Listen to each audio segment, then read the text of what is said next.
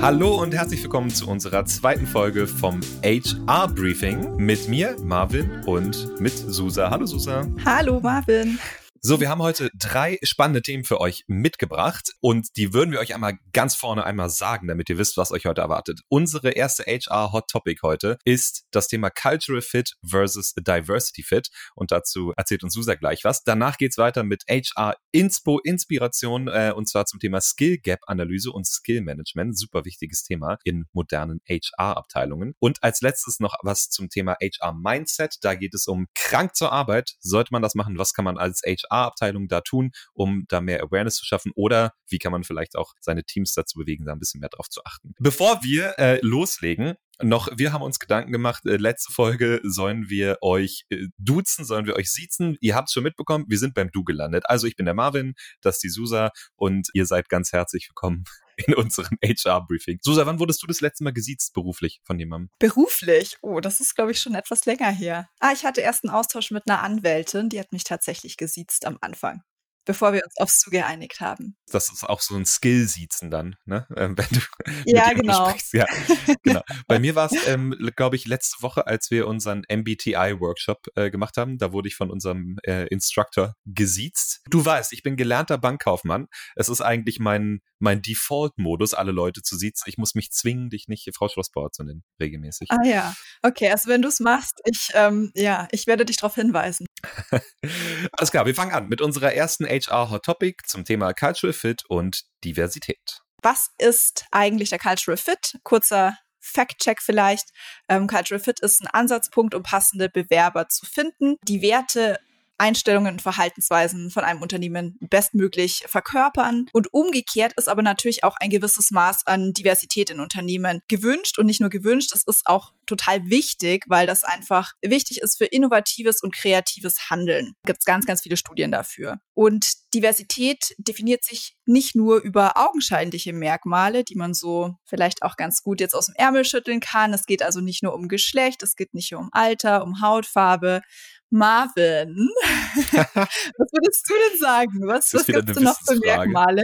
Genau, es ist eine Wissensfrage. Sag mal, was fällt dir denn noch so ein, außer Geschlecht, Alter, Hautfarbe und so weiter? Also wir haben ja letzte Woche gelernt, ähm, verschiedene Typen ähm, in unserem MBTI-Workshop zum Beispiel. Da geht es um, ist man eher extrovertiert, ist man eher introvertiert beispielsweise. Das, das ist auf jeden Fall auch was, was man mit einbringen könnte. Bildung vielleicht ähm, verschiedene, verschiedene Leute mit verschiedenen Abschlüssen einbringen und dann, ja, das äh, klassisch Experience, also Leute aus verschiedenen Umfeldern, die man, weiß nicht, der schon mal in einer Agentur gearbeitet hat, äh, vielleicht eine, die äh, schon mal in einem großen Corporate gearbeitet hat und die dann zusammenzubringen in einem Team, da verschiedene Hintergründe mitzubringen. Würde mir noch einfallen. Aber gibt es bestimmt noch mehr. Du hast doch bestimmt mehr, mehr, mehr mitgebracht noch. Ich denke, das reicht jetzt schon. Wir wollen ja so. die Leute auch nicht langweilen hier. Ähm, aber ja, was du sagst, natürlich Erfahrungswerte ist total wichtig. Also persönliche Vergangenheit Vergangenheiten, auch individuelle Ziele. Auch das spielt wirklich zu Diversität ein. Und Studien belegen ganz klar, dass Diversität im Unternehmen sehr positive Auswirkungen auf die Leistung und auf die Wettbewerbsfähigkeit hat, auch noch auf ganz viele andere Aspekte. Das heißt, man muss schon irgendwie schauen, kann ich den Cultural Fit auf der einen Seite und den Diversity Fit vereinbaren? Und für mich ist es eigentlich, ja, ich würde sagen, ja, kann man schon. Ähm, auf der einen Seite Cultural Fit und Diversität müssen nicht unbedingt Gegensätze sein, solange die Übereinstimmung beim Cultural Fit nicht unbedingt eine kulturelle Einheit definiert. Also es, es sollte darum gehen, dass man Werte hat, die zueinander passen, aber einfach auch Mitarbeitende mit ganz gegensätzlichen Charakterzügen und Persönlichkeitsprofilen in diese, ja, in, in diesen Cultural Fit mit, mit reinzubringen, damit die sich auch gegenseitig ergänzen. Marvin, was sagst du dazu? Ist es möglich, das zu vereinbaren oder nicht? Ich glaube schon, dass es möglich ist. Ich glaube, es ist aber schwierig. Ich glaube, wenn man wirklich eine starke Unternehmenskultur hat mit sehr, sag ich mal, definierten Unternehmenswerten, die man dann auch abfragt, eins zu eins, kann es schon passieren, dass man am Ende mit einem gewissen Pool an Bewerbern dasteht, die sich doch sehr stark ähneln vom Typ. Das heißt, ich glaube, wenn man eben Cultural Fit wirklich aktiv abfragt, man dann schauen sollte, wie stark man die anderen, die Diversitätsebenen eben noch hervorhebt und da eben versucht, einen Ausgleich zu schaffen, weil, wie gesagt, auf der Typebene könnte es dazu kommen, und das hängt ja auch immer ein bisschen davon ab, welche Werte schreiben wir jetzt da wirklich rein. Ne? Sind das Werte, die, sag ich mal, eher so eine allgemeingültigen Grundsätze sind oder sind das Werte, die schon einen gewissen Typ äh, quasi bevorzugen oder bevorzugt anziehen? Da muss man aber da gucken, dass man das entsprechend ausgleicht. Also ja. es ist Vorsicht geboten, würde ich behaupten. Würde ich auch sagen. Ähm, also es ist ganz, ganz wichtig, auf jeden Fall eine klar definierte Recruiting-Strategie zu haben, eine klar definierte Unternehmenskultur zu haben, um Missverständnisse mit neuen Bewerbenden auch äh, zu vermeiden und eine Diversity-Strategie eben auch. Also man sollte diese Sachen nicht auf die leichte Schulter nehmen. Gerade nochmal zum Thema Recruiting zurück. Du hast es auch schon angesprochen. Da gibt es ja auch den Unconscious Bias, also einfach dieses, diesen unbewussten Vorurteil im Recruiting. Also dass man zum Beispiel eher Leute einstellt, die dem eigenen Persönlichkeitstyp ähneln. Also sagen wir mal, ich bin jetzt äh, extrovertiert, dann würde ich vielleicht auch eher eine Person interessant finden äh, oder mit einer Person connecten, die ebenfalls extrovertiert ist. Und was ich eben auch noch ganz, ganz interessant und wichtig finde, ist, dass bestimmte Jobprofile natürlich auch bestimmte Persönlichkeitstypen anziehen. Wir hatten, wie du schon gesagt hast, äh, letzte Woche so einen Workshop zum Thema MBTI und haben zum Beispiel herausgefunden, dass in unserem Marketing-Team einfach die extrovertierten Mitarbeitenden sehr stark überwiegen. Ist auch total wichtig und wertvoll, dass die introvertierte Sichtweise vertreten ist in einem Team, die einfach alles nochmal in Ruhe betrachtet, alles nochmal prüft, bevor die Extrovertierten hier losstürmen und Projekte sofort umsetzen, ohne vielleicht noch ein zweites Mal drüber nachgedacht zu haben. Also sollte man auf jeden Fall auch im Hinterkopf behalten ja. und ähm, in seine Recruiting-Strategie mit einbeziehen. Wie du sagst, ich glaube gerade gerade beim Hiring, beim Recruiting, jetzt vielleicht auch so aus, aus meinen Erfahrungen in so Hiring-Panels, ich glaube, wenn man da einfach aktiv drauf achtet, dass man den Bias so ein bisschen rausnimmt, dann hat man schon, hat man schon viel gewonnen. Da sind so, gibt es so ein paar Red Flags, wo man drauf achten kann, zum Beispiel, ja, das Gespräch oder die Person hatte eine ganz angenehme Art oder war mir total sympathisch oder wir haben gleich total gut connected, beispielsweise, sind alles so Sachen, wo man dann vielleicht auch als Hiring Manager oder auch wenn man im HR mit dabei ist, in dem Hiring Panel sagen kann, das ist schön, aber das ist nicht das, was wir heute bewerten, sozusagen, sondern das lassen wir jetzt einmal außen vor und äh, wir, wir, gucken wirklich nach den Fragen, die gestellt wurden und unabhängig davon, ob uns jemand eben äh, sympathisch war oder man gut miteinander plauschen konnte oder nicht. Würde ich auch sagen. Und dann wären wir auch schon bei unserem nächsten Thema, dem HR Inspo, wo wir etwas zum Thema Skill Gap Analyse zu sagen hätten. Ganz genau. Und zwar habe ich mitgebracht die Skill Gap Analyse, wie du schon sagst, Susa, oder auch Skill Management. Finde ich wahnsinnig wichtiges Thema, weil ganz viele Leute gerade im Recruiting, also nicht nur im Recruiting, die ganzen Unternehmen da draußen sind auf der Suche nach externen Fachkräften. Man braucht die richtigen Skills im Unternehmen. Gerade in verschiedenen Phasen braucht man eventuell nochmal eine Anpassung. Welche Fähigkeiten brauchen wir in den verschiedenen Teams? Man geht also raus und, und äh, sucht diese externen Fachkräfte. Und da wissen wir ja alle, gibt es einen eklatanten Mangel. Nun ist es aber so, dass auch intern natürlich schon viele dieser Skills vorhanden sind. Und jetzt mal meine Frage an dich, äh, Susa. Jetzt kriegst du mal einen Call-out. Ähm, oh nein. Was schätzt du, wie viel Prozent der Chefs kennen mindestens drei Viertel der Fähigkeiten ihrer Mitarbeitenden? Also mindestens 75 Prozent von diesem Skillset. Wie viel Prozent der Chefs kennen die? Puh, also ich hoffe, dass es viele sind. Ähm, aber so wie du die Frage stellst, glaube ich schon, dass es nicht so viele sind. Ich würde jetzt mal vielleicht auf 26 Prozent tippen. Oha, es sind 6 Prozent. 6 Prozent der What? Führungskräfte äh, geben von sich an, dass sie ähm, drei Viertel der Fähigkeiten ihrer Mitarbeitenden kennen, was natürlich ganz schön eklatant ist. Das heißt, man kann sehen, die Skills sind gar nicht unbedingt so bekannt in, in den Teams und vor allen Dingen auch nicht auf der Führungsebene, was natürlich dazu führt, dass die Skills nicht entsprechend eingesetzt werden können. Zudem, gerade schon erwähnt, Fachkräftemangel, das Sourcing von externen Fachkräften und Skills ist sehr langwierig, ist sehr, sehr teuer. Also braucht man eine interne Förderung der Skills, die schon da sind oder eventuell auch eine Mitarbeiterentwicklung, damit man betriebswirtschaftliche Erfolge erzielen kann, also den Unternehmensszenen entsprechend die richtigen Fähigkeiten an die Seite stellt. Dazu, wer sich dafür noch weiter interessiert, ein kleiner Literaturvorschlag von uns. Das Buch Nachhaltiges Wachstum im Mittelstand hat auch ein Part, der sich speziell um Skill Management kümmert, auch noch andere Teile, die da interessant sein können für Menschen, die sich mit dem Wachstum in mittelständischen Unternehmen beschäftigen, haben wir euch aber auch in die Show Notes gepackt. So, also darum Skill Management, Kompetenzmanagement. Warum ist das wichtig? Anstatt externe Lösungen zu suchen, ist also der Ansatz, dass man MitarbeiterInnen im Unternehmen gezielt scoutet und fördert. In manchen Unternehmensbereichen oder in, in manchen Branchen ist das schon üblich, beispielsweise im Consulting oder in Unternehmen, die agile Teams haben. Da hat man in der Regel so eine Skill-Datenbank, wo, wenn ein Projekt beispielsweise im Consulting zusammengestellt wird, man sich dann auch Mitarbeitende aus anderen Unternehmensbereichen einfach mit dazu sourcen kann und man immer die richtigen Leute mit den richtigen Fähigkeiten da hat. In vielen Unternehmen aber eben nicht der Fall. So, beim Skill-Management gibt es verschiedene Elemente, beispielsweise das Skills Inventory, da hatte ich gerade schon drüber geredet, also de facto einfach eine Liste von Fähigkeiten und Talenten, die den einzelnen Mitarbeitenden zugeordnet ist, enthält natürlich dann auch Informationen darüber, wie der Grad der Beherrschung, sage ich mal, ausgeprägt ist bei den einzelnen Mitarbeitenden. Dann der nächste Punkt wäre die, tatsächlich die Skill Gap Analyse. Also man schaut, welche Skills brauchen wir, welche Skills haben wir und wo ist unser Gap, also wo ist die Lücke davon. Das heißt, man vergleicht sozusagen, es ist im Endeffekt eine klassische Soll-Ist-Analyse. Man vergleicht, das bräuchten wir für entweder jetzt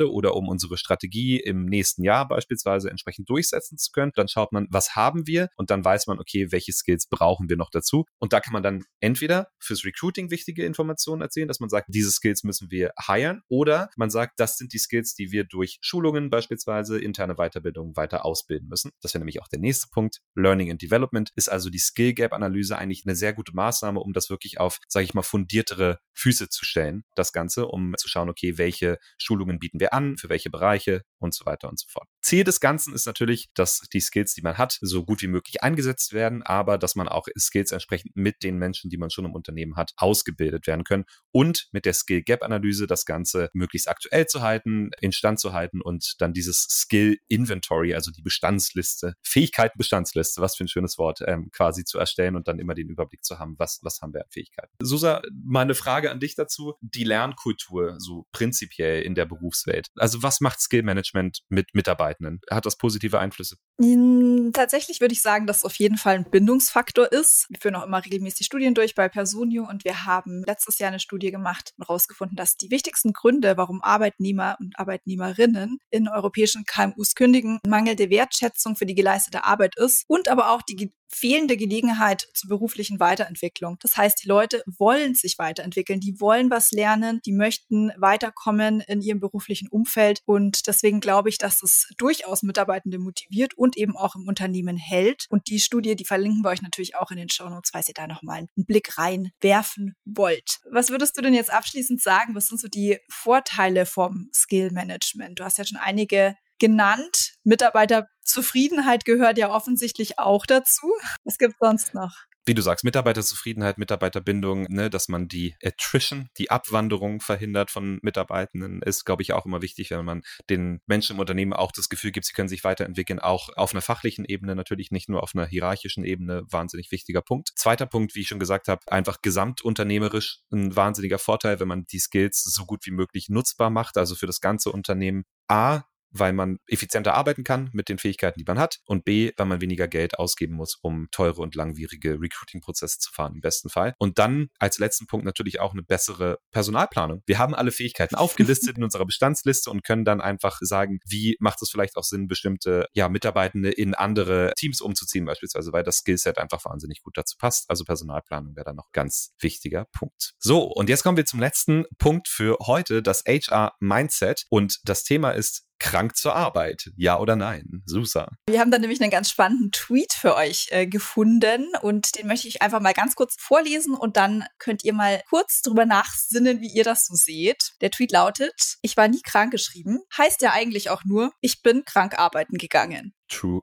Ja, das äh, kann man jetzt, glaube ich, relativ unterschreiben. Also ganz kurz, wer hat hier eigentlich geblockt? Das ist eine Microbloggerin, die hat das auf, auf äh, Twitter gepostet, die hat ähm, rund 1000 Follower. Aber man hat schon anhand der Reaktion auf den Tweet gesehen, das war nämlich fast, also deutlich über 4000 Likes und Retweets und Antworten und sonst was, dass dieser kleine Satz schon ein bisschen die Gemüter erhitzt hat. Und wir wollten natürlich auch mal was Provokatives Positives bringen hier. Also ich würde sagen, dieser Tweet trifft schon den Kern. Denn bei allen Themen rund um Human Resources dürfen wir echt nicht vergessen, dass Menschen keine Ressource sind, zumindest nicht im Sinne einer Ressource, die man verbrauchen kann. Menschen sind und bleiben Menschen. Menschen werden krank und Menschen müssen auch wieder gesund werden. Und das heißt, es ist auch ganz, ganz wichtig, hier eine Awareness für eine mentale und körperliche Gesundheit zu schaffen, finde ich. Deswegen haben wir den auch rausgesucht. Yes, auch nochmal der Bezug zur Vier-Tage-Woche von letzter Woche. Ich glaube, dass die Gesundheit der Mitarbeitenden das eigentliche Kernthema gerade ist. Also viel mehr als äh, sind die Menschen faul geworden, haben keine Lust mehr zu arbeiten, sondern dass man einfach auch eine gesteigerte Awareness dafür hat, wie wichtig eine mentale und eine körperliche Gesundheit ist am Arbeitsplatz und man dadurch ja auch am Ende bessere Ergebnisse erzielt. Und ich bin der festen Überzeugung, alle gewinnen am Ende davon, wenn die Leute so gesund wie möglich sind, sowohl im Kopf als auch äh, physisch. Dann ist mir gerade aufgefallen, ich bin so froh, dass wir nicht Human Resources im Deutschen einfach direkt übersetzt haben als menschliche Ressourcen oder so. Das würde auf Deutsch sehr, sehr komisch klingen. Würde sehr, sehr komisch klingen, ja. Nee, aber nochmal ganz kurz zum Hintergrund, vielleicht ein bisschen Kontextwissen. Jeder Zweite geht nämlich tatsächlich krank zur Arbeit. Das ist eine Studie von der Techniker Krankenkasse gewesen von 2021 und 51 Prozent der Befragten haben sogar angegeben, dass sie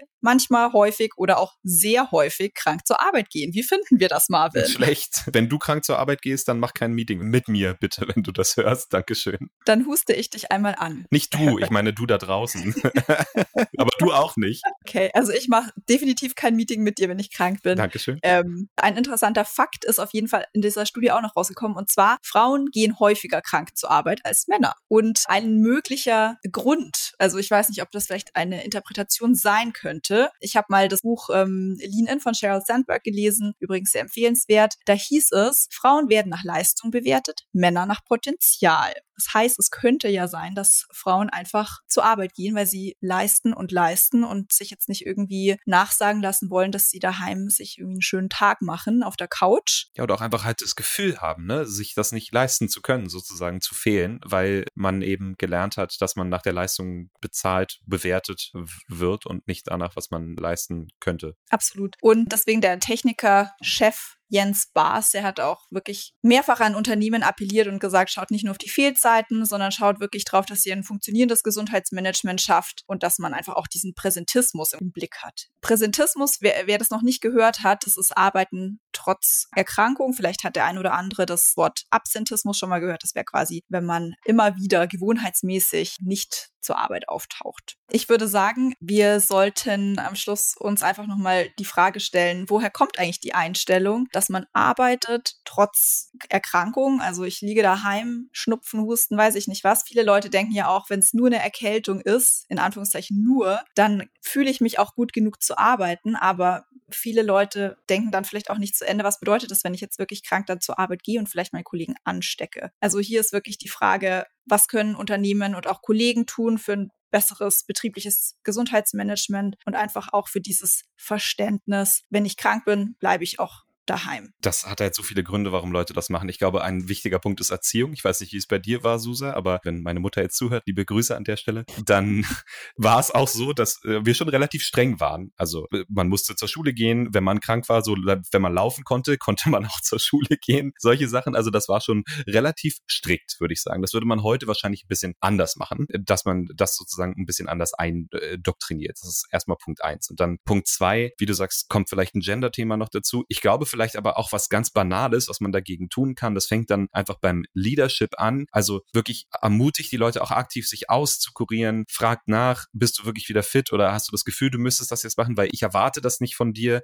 das auch nochmal wirklich aktiv mit auf den Weg zu geben. Und dann am Ende finde ich auch ein ganz wichtiger Punkt, nicht übrigens nur bei krank arbeiten gehen, sondern auch bei Sachen wie Überstunden beispielsweise oder Arbeit am Wochenende, das nicht belohnen oder positiv hervorheben, wenn sich jemand ähm, totgeschuftet hat, sondern dann das einfach so, ja, erstmal stehen zu lassen oder dann, vielleicht auch mal zu äh, besprechen, woran liegt das eigentlich, dass die Person das machen muss? Weil das hat ja meistens einen Grund. Im Regelfall möchte man ja als Unternehmen die Arbeitsstelle auch so planen, dass sie in der Zeit, die man dafür eingeplant hat, ausgeübt werden kann. Wenn das nicht der Fall ist, dann hat man ja irgendein unterliegendes Problem, warum das nicht funktioniert. Das kann auf einer Personalebene sein, das kann auf einer Kapazitätsebene sein, auf einer Skill-Ebene sein. Da müsste man da vielleicht noch mal ein bisschen stärker reingucken. Auf jeden Fall. Also das ist auch noch mal ein Thema, das wir uns vielleicht noch mal anschauen sollten. Generell würde ich auf jeden Fall sagen, wer krank ist, bitte bitte, bleibt daheim, geht es ruhig an und schaut wirklich, dass ihr euch auskuriert. Bei mir ist es immer so, ich denke mir dann auch so, ja, ist ja nur eine Erkältung, setz mich dann an den Laptop, arbeite und dann habe ich das Gefühl, ich schleppe diese Erkältung irgendwie wochenlang mit mir rum und kann auch nicht auf 100 Prozent Leistung bringen. Also ich glaube, im Zweifel sollte man wirklich dann ein paar Tage ruhig machen und ähm, wirklich schauen, dass es weg ist und man danach wieder durchstarten kann. So, das war's schon heute mit unserem HR Briefing. Ich hoffe, es hat euch gefallen. Ich hoffe, ihr konntet was mitnehmen. Schaut auch gerne nochmal in die Show Notes. Wir verlinken euch alle Studien und alle Artikel und ähm, alles, was wir zu diesem Thema gelesen und zusammengetragen haben. Und wenn ihr weitere Fragen oder Anregungen habt zu unserem Podcast ähm, oder vielleicht auch Themenwünsche,